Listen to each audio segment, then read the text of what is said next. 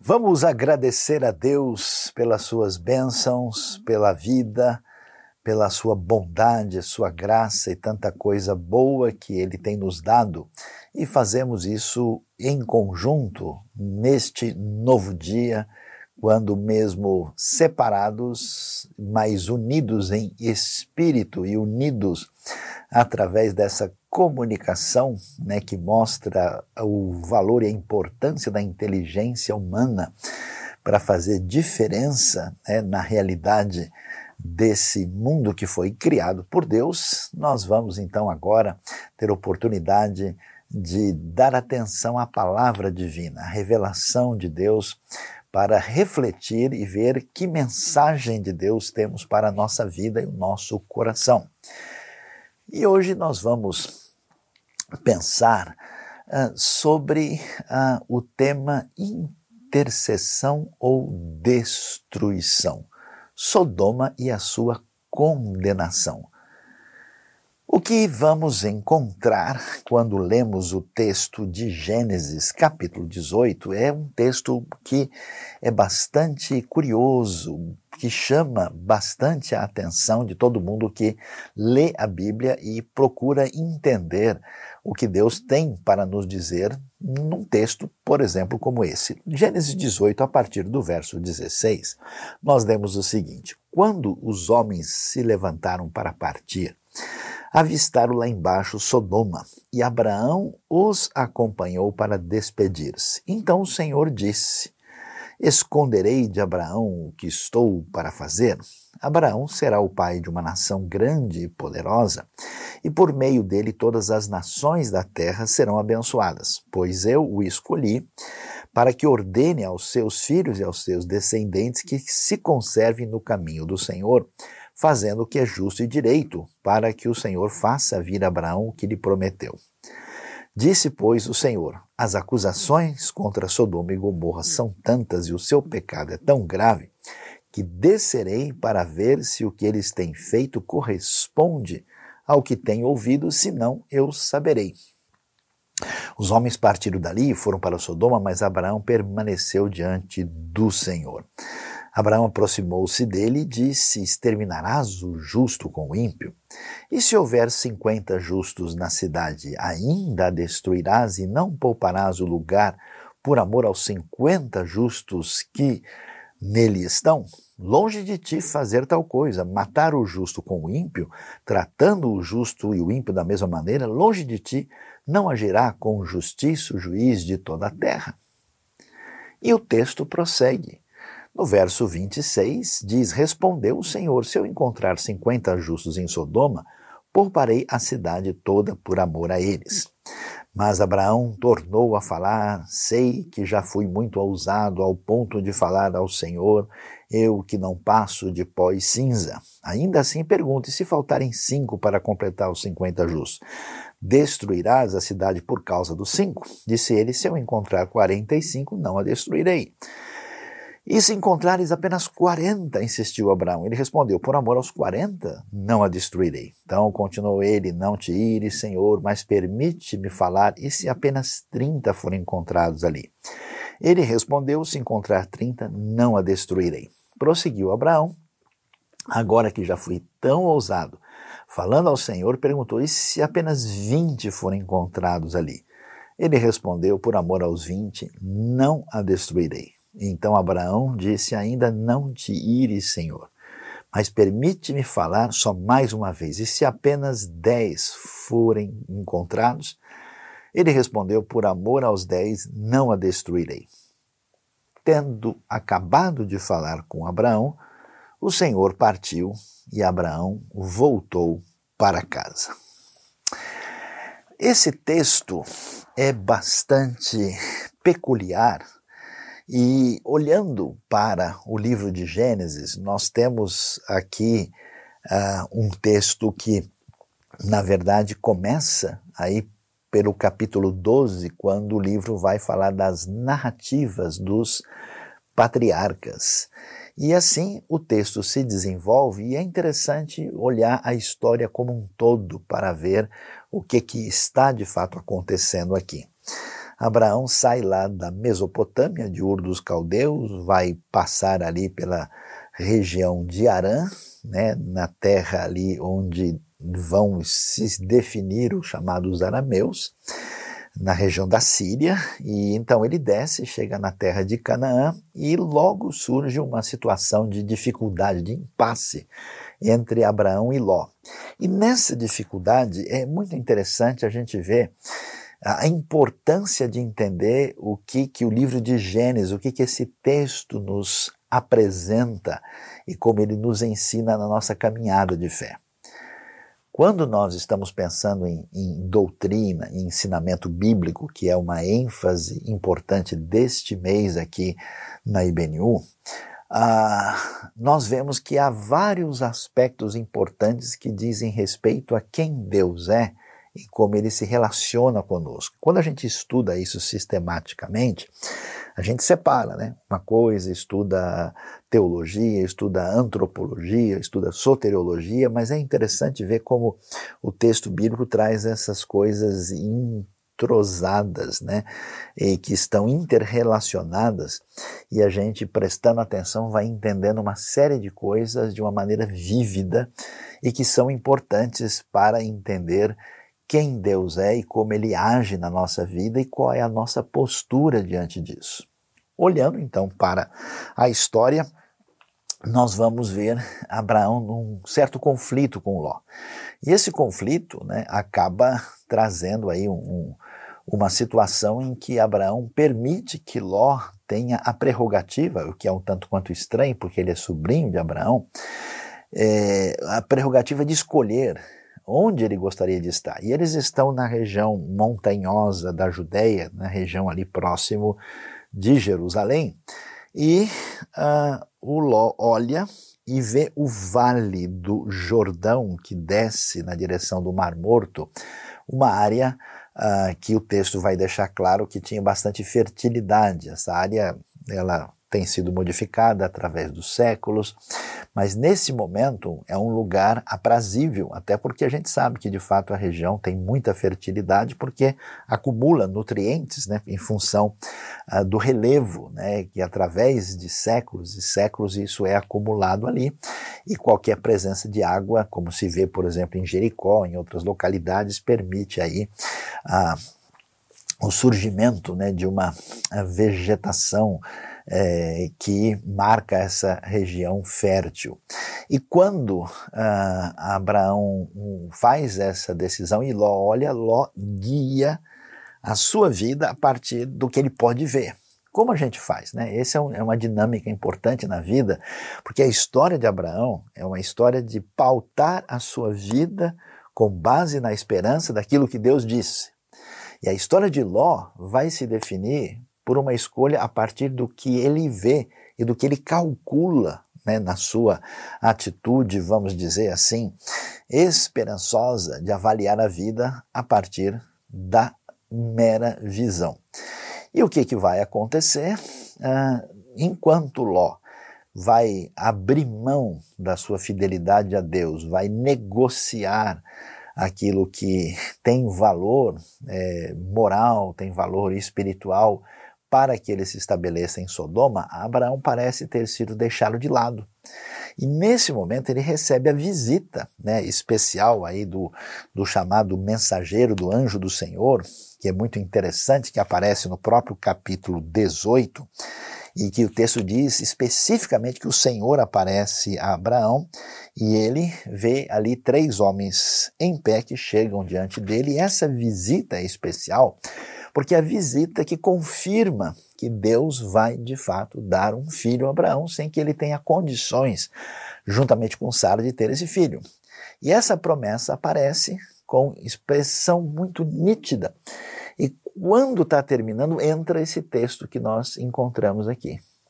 E nesse texto de Gênesis 18, 16 em diante, né, esses mensageiros, curiosamente que são três e que são chamados de o Senhor, eles aparecem aí né, e vão assim meio que se despedir de Abraão porque terminaram a sua jornada, como o texto vai deixar bem claro. Né? E o texto chama atenção porque diz que eles eles se levantam para ir embora e avistaram lá embaixo Sodoma. Então você vê aqui a, a questão do relevo, né? eles estão na região montanhosa, aí uns 800 metros abaixo do, acima do nível do mar, e olham Sodoma que está aí por volta de 1.100, 1.200 metros lá para baixo. E eles vão fazer isso, e nesse momento o que acontece? O Senhor diz: será que eu vou esconder de Abraão aquilo que eu estou fazendo, e aí a gente começa a entender algumas coisas. Na nossa jornada diante de Deus, nós vamos uh, encontrar uma realidade que é visível, que é perceptível, que está à nossa disposição. No entanto, fora dessa dimensão, Deus se mostra como um Deus soberano, sábio, mas também misterioso em que nem todas as coisas que estão nas suas mãos e nos seus propósitos aparecem para a gente. Deus pede de Abraão simplesmente, ó, ouça a minha palavra, a minha ordem, vá para a terra de Canaã e eu vou estar com você e vou abençoar você. Mas Deus não apresenta todo o cenário. Deus não mostra tudo e as coisas vão acontecendo e Abraão entra nesse exercício de fé ao qual você é chamado, eu sou chamado, nós somos chamados, de aprender a depender de Deus na caminhada. E quando ah, ele faz isso, então Deus agora diz: Olha, escuta, Abraão, eu tenho revelação para trazer aqui, eu tenho novidade. Você acha que eu vou esconder? Então, de fato, a situação de Abraão é uma situação de interrogação, como a gente tem, né? Porque Abraão mantém-se na sua fidelidade, na sua justiça e parece que as coisas não estão caminhando bem. Ele só tem de Deus a sua palavra. Como acontece com a gente tantas vezes, a gente desanima na caminhada porque a gente só tem de Deus a palavra, mais nada.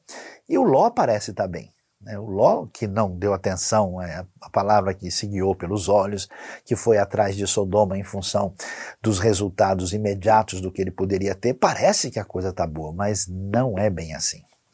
Portanto, agora chega a hora de Deus dizer que ele vai trazer juízo sobre Sodoma. Você conhece, depois você pode ler com detalhe Sodoma uh, descrito no capítulo 19 de Gênesis, nós vemos assim toda uma tradição bíblica e hebraica que fala de Sodoma e Gomorra, né, e também de localidades como Admá e Zeboim, como uma localidade de profundo desrespeito ao convívio com o semelhante, uma cidade, um ambiente onde toda a tradição hebraica é famosa por dizer que a coisa mais absurda que havia ali era valorizar a hospitalidade e o cuidado do próximo. A gente tem uma descrição muito nítida de um lugar com presença de promiscuidade e violência sexual, né? A história lá dos eh, visitantes que vão trazer o juízo sobre Sodoma, que são os anjos que quase são atacados e abusados e Ló entra no meio, inclusive, e oferece às filhas uma coisa assim meio horrorosa, na verdade, né? E então o juízo de Deus cai sobre a cidade, que parece ser um lugar muito atraente, tão atraente que a mulher de Ló, na hora da destruição, não consegue né, é, ficar sem olhar para trás, porque o seu coração estava muito apegado à cidade e o julgamento de Deus acontece. Então, isso é importante por quê?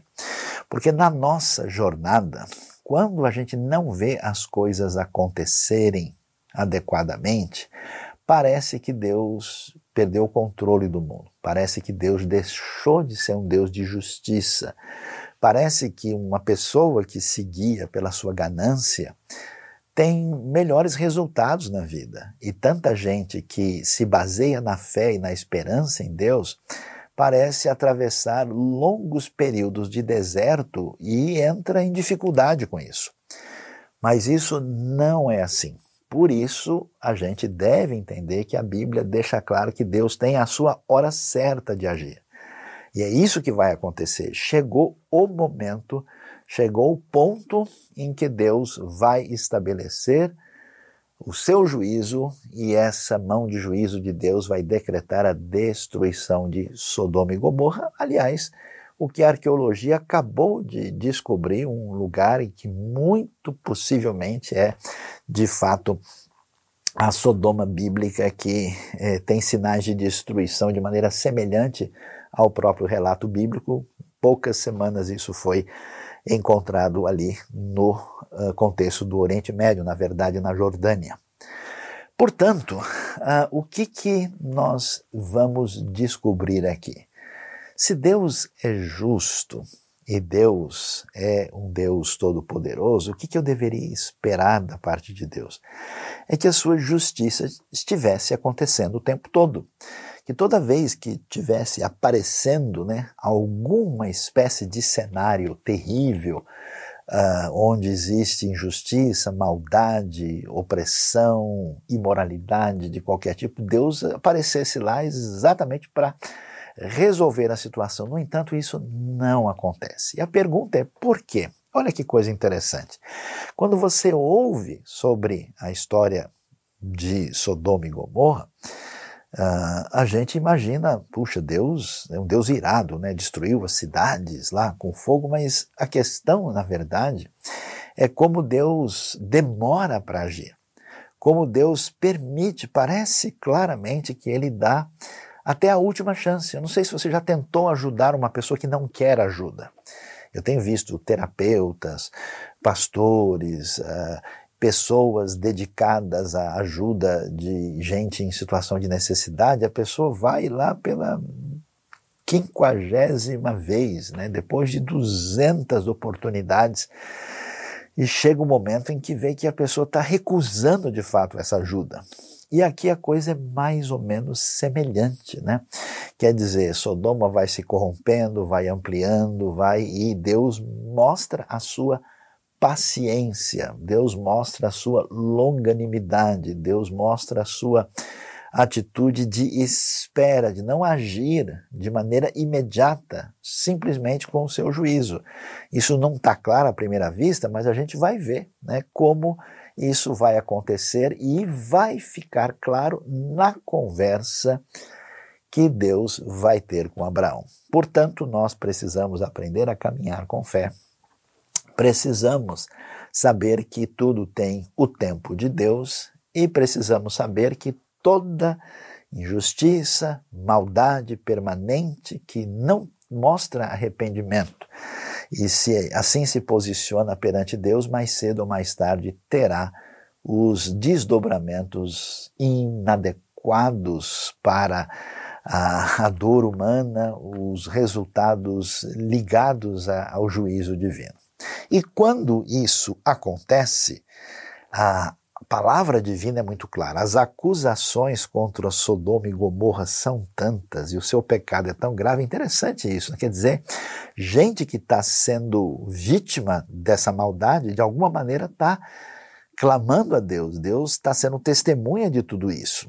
E nessa linguagem em que Deus mostra né, o seu cuidado de comunicar as coisas à semelhança dos homens, né, esse chamado antropomorfismo, Deus diz: Eu descerei para ver o que eles têm feito, se isso corresponde ao que eu tenho ouvido, senão eu saberei.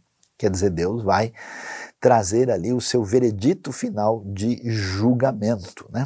E diante disso, é interessante como é que Deus espera que nós venhamos a reagir diante dessa ação de juízo de Deus que cai, inclusive, sobre pessoas perversas. Interessante que aqui o Abraão entra na história. E ele entra na história de uma maneira que a gente acha curioso. Ele começa a discutir com Deus. E a palavra dele é uma palavra um tanto quanto forte. E isso chama a nossa atenção, por quê?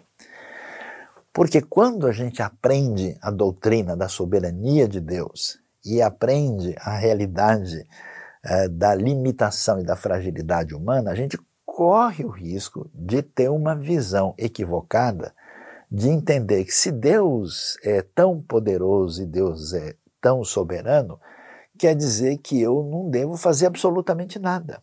Surge aí uma espécie de espiritualidade da inércia de pessoas que simplesmente não se importam e dizem: olha, Deus sabe de tudo e Ele pode fazer tudo, sabe de uma coisa? Deixa eu virar para o lado aqui e dormir. Mas não é isso que aparece na Bíblia. Há uma clara direção da parte de Deus de que as pessoas que estão caminhando com Deus pela fé, nesse relacionamento, que essas pessoas precisam aprender, num sentido adequado, a lutar com Deus, a serem ousadas, a serem corajosas. E você vai ver isso, né? Que todas essas pessoas na vida de quem Deus trabalhou, elas foram, digamos assim, manifestaram uma espiritualidade autêntica. E essa autenticidade, ela tem um quê assim de protesto. Ela tem um quê assim de interrogação. Não é um negócio assim, desculpe a expressão, expressão vaquinha de presépio, que a pessoa baixa a cabeça e tudo bem. Não. Tem perguntas sinceras, é, existem questões que são apresentadas e tudo isso é importante, é válido e é saudável. Essa ideia de que se as pessoas estão estudando a Bíblia, lidando com Deus, falando, elas não podem fazer perguntas, isso não pode fazer porque é ofensivo, onde já se viu, não é o caso na Bíblia. Todo mundo, você vê Davi nos Salmos perguntando, Senhor, como pode ser isso? A gente vê é, as perguntas profundas que aparecem no Eclesiastes. A gente vai ver é, Jacó lutando com Deus. E a gente vê Abraão e o Abraão começa então a fazer um questionamento, né, que tem muita sinceridade da parte dele, tem um lado pessoal envolvido, né, porque lá está o Ló, que por mais que tenha, digamos assim, dado dor de cabeça para o, o seu querido tio, é seu parente, e Ló parece ter uma boa família, né? Se a gente olhar bem o texto, né, que a gente lê na sequência no capítulo 19, a gente vai ver, por exemplo, né, uh, que Ló tem filhas casadas, que são duas, e com os genros, só aí já são quatro pessoas, né? Ele e a mulher são seis, ele tem duas filhas que ainda são solteiras e não casaram, parece então incluir agora oito, né? E até mesmo se fala de filhos que podem ser homens. Então, quer dizer, a família de Ló parece aí se aproximar de quem sabe dez pessoas, dependendo de como é que a gente junta esses textos que aparecem aí diferentes, né? Versículos que um pode incluir o outro ou não, mas é é um número aí que se aproxima disso no mínimo, e talvez seja um número que reflita mesmo o tamanho da família de Ló.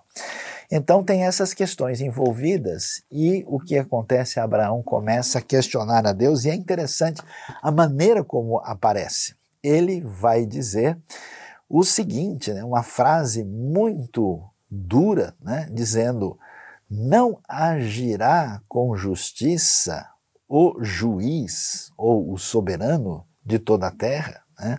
Longe de ti fazer tal coisa, matar o justo com o ímpio. Então veja, Abraão não está desrespeitando a Deus, Abraão não está confrontando indevidamente a Deus, ele está abrindo o coração para perguntas sinceras e necessárias. Então preste atenção. Na nossa caminhada de conhecimento de Deus, desse Deus soberano e desse Deus pessoal, amoroso, desse Deus que é juiz, desse Deus que é o Senhor do universo, você vai ver que nós temos os diversos atributos de Deus.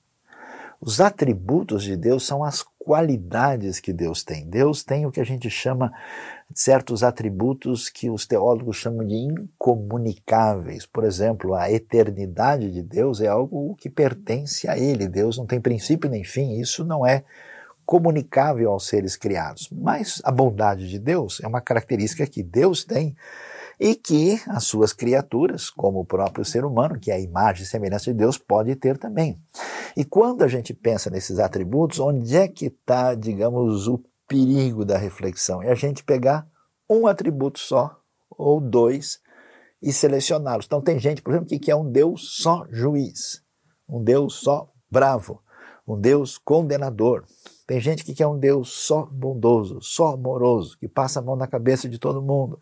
Tem Deus que quer, tem gente que quer um Deus totalmente distante, totalmente transcendente. Tem outros que confundem Deus com a própria criação. Então, quer dizer, é importante conhecer a palavra, estudar e descobrir que todos esses atributos de Deus estão presentes no Senhor e devem ser vistos de maneira equilibrada entre si. A gente não pode escolher um atributo e fazer de Deus um Deus limitado conforme a opção do nosso coração. E aí é que está a grande beleza desse texto, porque ele mostra para gente Deus como Senhor condutor da história, Deus que revela a sua palavra, Deus que age no tempo certo, Deus que traz a sua revelação quando ela é pertinente, Deus que não deixa a coisa virar o caos absoluto, ele estabelece a sua justiça e Deus que aceita a conversa sincera que o mero ser humano apresenta para ele. E é tão interessante, porque nós estamos o quê? No antigo Oriente Médio, no ambiente nômade pastoril. E qual é a cultura desse pessoal? Você nem imagina. É a cultura do vendedor do mercado é a cultura da pechincha.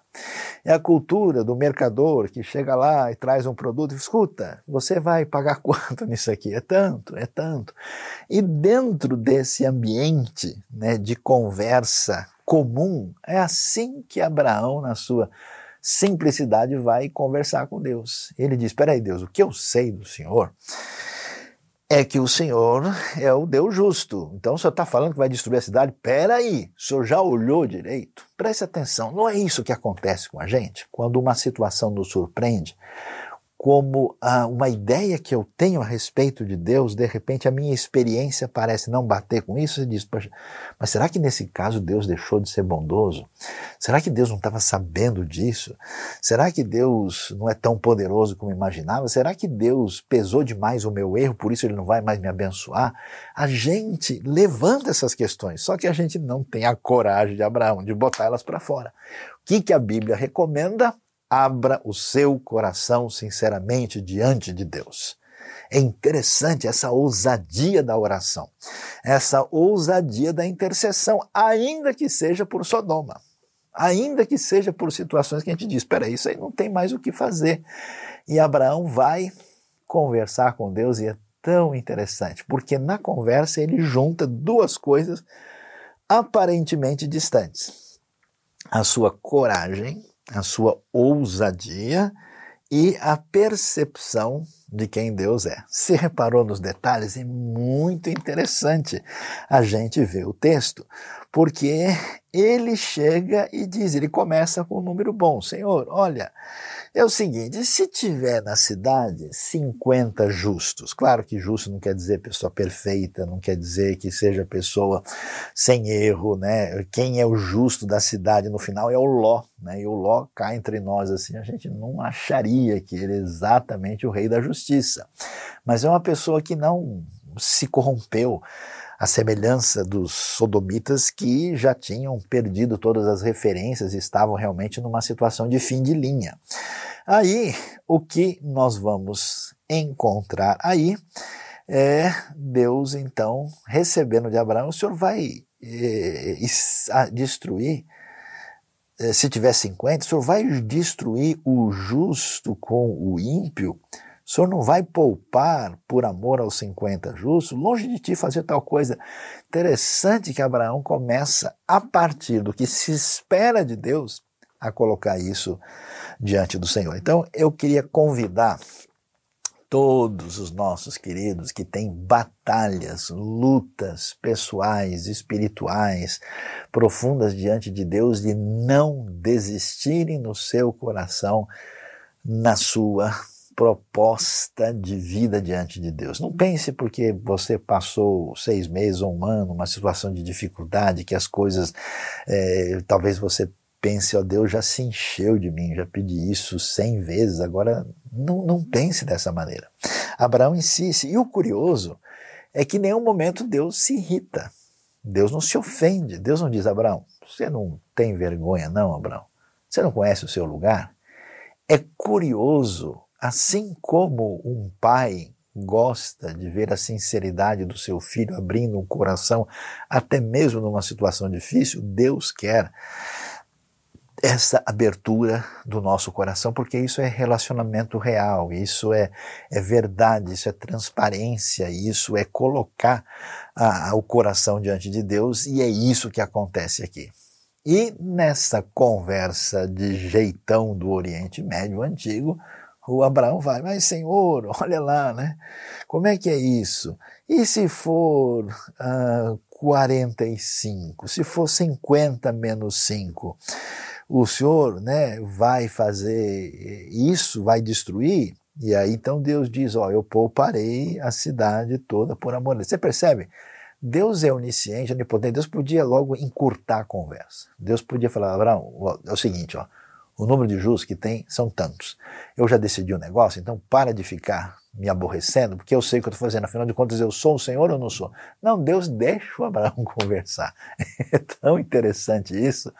A semelhança de um adulto sábio, de um pai de uma mãe, que dá trela para a conversa do filho, da filha, ou da criança, ou do sobrinho, da sobrinha, que a gente sabe que ele vai demorar um tempinho para chegar onde a gente quer chegar, e isso é a pedagogia divina. A pedagogia divina trabalha em cima da nossa limitação e fragilidade para nos levar ao amadurecimento necessário. E assim, ele continua. Né? E aí a gente vê esse jogo interessante, né? onde Abraão junta a ousadia com o temor. E eu vou dizer que isso é um dos grandes segredos da nossa caminhada de fé diante de Deus. Você não pode ser uma pessoa tão cheia de temor de Deus, você não tem nem coragem de orar. Vou orar, nossa, aqui, eu falar com Deus. Já viu aquela pessoa mega envergonhada que não tem coragem de cumprimentar nem o parente que chegou, né? Ele não, não, né? Ele cumprimenta assim, levanta a mão de longe.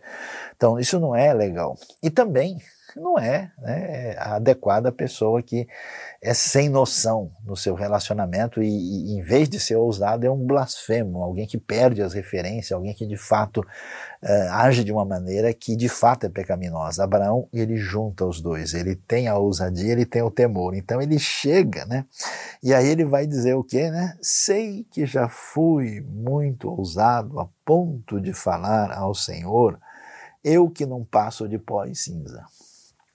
Aí você vê a sinceridade, você vê que Abraão não tem nenhum interesse de confrontação perversa diante de Deus, ele de fato quer um esclarecimento. Gente sincera, gente persistente, gente corajosa e com temor é gente que eu tenho visto caminhar e crescer na vida espiritual. Pessoas, desculpa a expressão, destrambeladas, que simplesmente querem fazer a coisa do seu jeito e não estão nem aí. E pessoas que escondem o talento, que são assustadoramente temerosas, que se preocupam apenas em não cometer nenhum deslize, não pisar fora do quadrado, também não chegam em lugar nenhum. Pessoas nessa sintonia de Abraão, sintonia com o salmista, sintonista, sintonia com os corajosos uh, que lutam com Deus, caminham na direção que é importante para a nossa vida. Então, o que, que a gente vai ver? Quando estudamos Sodoma e a sua condenação, no meio do caminho você tem a discussão de intercessão ou destruição. O papel importante desse ser humano frágil de perceber o mal no mundo, de saber dessa realidade, mas de trabalhar com a esperança de que buscando a Deus eu vou ter a resposta adequada e ele não desiste de Sodoma. A vida do povo de Deus caminha adequadamente por pessoas que não param de guerrear em oração, em intercessão, em lutar nessa dependência de Deus. E é muito interessante ver a sequência. Ele, né, vai mantendo aí a sua posição né, de, de limitado, ele que é pó e cinza, e ele então continua, né? Ele fala em 45, ele fala na sequência em 40, né, e o texto começa a economizar um pouco a discussão. Depois ele então prossegue, e olha só como a coisa amplia, né? Ele vai eh, dizer né, agora, uh, no versículo 30, uh, não te ires, Senhor, mas permite-me falar. Quer dizer, ele não só reconhece que Deus é o Senhor, e ele chama Deus de Senhor, e reconhece quem ele é, mas ele também vê que Deus tem toda a razão para mostrar a sua repulsa de alguma atitude insolente de Abraão. Então ele, Senhor, não te ires, né? Permite-me falar. E ele entra, vamos assim dizer, com força, mas devagar. E aí, então, mas e se for 30? E Deus continua pacientemente respondendo: Não destruirei.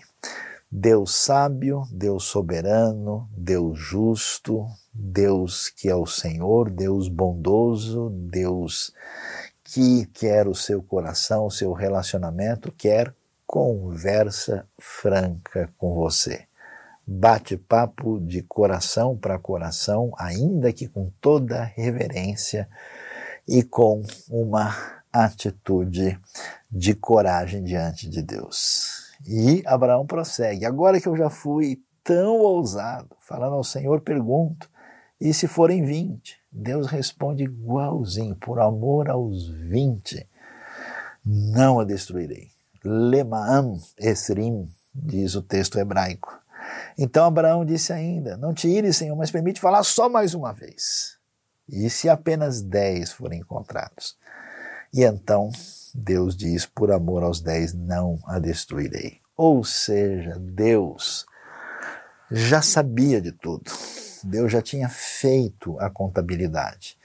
Não haviam dez justos em Sodoma. A decisão divina, isso é uma coisa que a gente às vezes tem que tomar um cuidado. Né? Ah, não entendo por que, que Deus fez isso.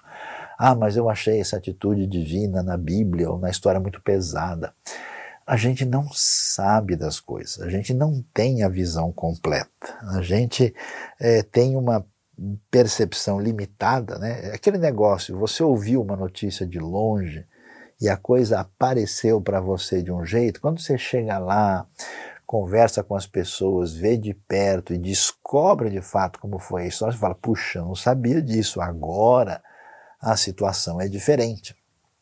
Então, Uh, com certeza, Abraão tinha toda a razão de fazer as perguntas, mas fica claro que Deus, o Senhor da história, o Deus poderoso, soberano, Deus Senhor da nossa vida e nosso querido Pai Celestial, sabe de todas as coisas, a sua decisão não foi uma decisão injusta, não foi uma decisão assim sem sentido, não foi uma decisão que deixou de contar com a sua misericórdia e com a sua graça, e foi uma decisão que esperou até o minuto final para acontecer da maneira adequada e certa. E tanto que isso acontece que Deus cumpre o seu papel, Deus manda mensageiros especiais para resgatar a Ló, a única família de justos que havia em Sodoma que tinha corrompido completamente o seu caminho, Deus salva, preserva Ló, e ele é salvo apenas com as suas duas filhas. Aparentemente, é, o que acontece, né, a gente sabe que a esposa dele acaba não uh, resistindo à tentação de olhar para trás, ele fica somente com as duas filhas, sobrevivendo depois, conforme o relato de Gênesis capítulo 19, e a cidade recebe o juízo. O que para nós precisa ser algo uh, importante de entender, porque tanta maldade, perversidade, injustiça, coisas absurdas no mundo, certamente, se a paciência e a justiça uh, que pertencem a Deus, que estão em operação, se essa paciência de Deus espera o tempo final e essas pessoas não se voltam para Deus, infelizmente, mais cedo ou mais tarde, o juízo de Deus chega. Mas enquanto isso, essa ação de bondade, de advertência da parte de Deus está dada A, a nossa caminhada com Deus está bem definida e Deus nos chama a aprender a caminhar nessa dependência dele. E eu queria uh, encerrar a nossa reflexão lembrando da expressão tão maravilhosa que nós encontramos da parte de Deus que aparece aí no livro de Romanos, no capítulo 5, no versículo 20, para mostrar como esse Deus que mostra o seu poder, a sua transcendência e a sua bondade, o seu amor, a sua proximidade, a sua imanência, esse Deus de justiça é o mesmo Deus de graça, bondade e amor, lemos Romanos 5:20 que diz: "A lei foi introduzida para que a transgressão fosse ressaltada. Mas onde o pecado transbordou, a graça, onde o pecado aumentou o pecado, transbordou a graça, a fim de que assim como o pecado reinou na morte, também a graça reine pela justiça para conceder vida eterna mediante Jesus Cristo, nosso Senhor. É curioso e não parece claro, né? Deus acabou de dizer em Romanos como o juízo dele veio sobre o mundo gentil, que vivia à semelhança das injustiças de Sodoma, e veio sobre os religiosos judeus que não tinham uma vida em sintonia com a intenção de Deus. E esse juízo veio Deus coloca tudo isso e depois Deus vai dizer: olha, tudo isso, o pecado aumentou de tal maneira que Deus entra na história para manifestar sua graça. Graça que deu a Sodoma tempo até longe demais, até não sobrar mais ninguém para que Deus exercesse o seu, seu, a sua justiça, o seu juízo. Deus não ficou revoltado e diz: Ah, não, agora não quero nem saber, eu vou lá acabar com tudo. Não, Deus tomou todo o cuidado. O único justo que tinha lá, apesar da sua limitação, fragilidade, dos seus erros, dos seus problemas na vida de Abraão, Deus dá um jeito muito especial de tirá-lo de lá. Vemos que a graça esteve lado a lado com justiça, porque Deus é Deus. Foi esse mesmo Deus que, com sua graça, colocou a sua mão na vida de Abraão e abençoou e sustentou apesar da sua falta de fé e suas dificuldades em tantos momentos. Foi esse mesmo Deus, com a sua graça e bondade, que agiu em Sodoma, agiu em Ló, agiu em Abraão e agiu com a graça plena demonstrada em Cristo Jesus, que é proclamada aqui em Romanos de maneira especial. Portanto, Deus abençoe a sua vida, abençoe o nosso coração e que a gente cresça no interesse de conhecer de fato a Deus, entender seus atributos e de caminhar com fé, com ousadia e temor na dependência de Deus, entendendo na mente e no coração os caminhos do Senhor, desfrutando desta graça que é estendida à sua vida e é um convite ao seu coração para aproximar-se desse Deus tão extraordinário revelado nas Escrituras. Que Ele abençoe a nossa vida e o nosso coração nesta manhã. Amém.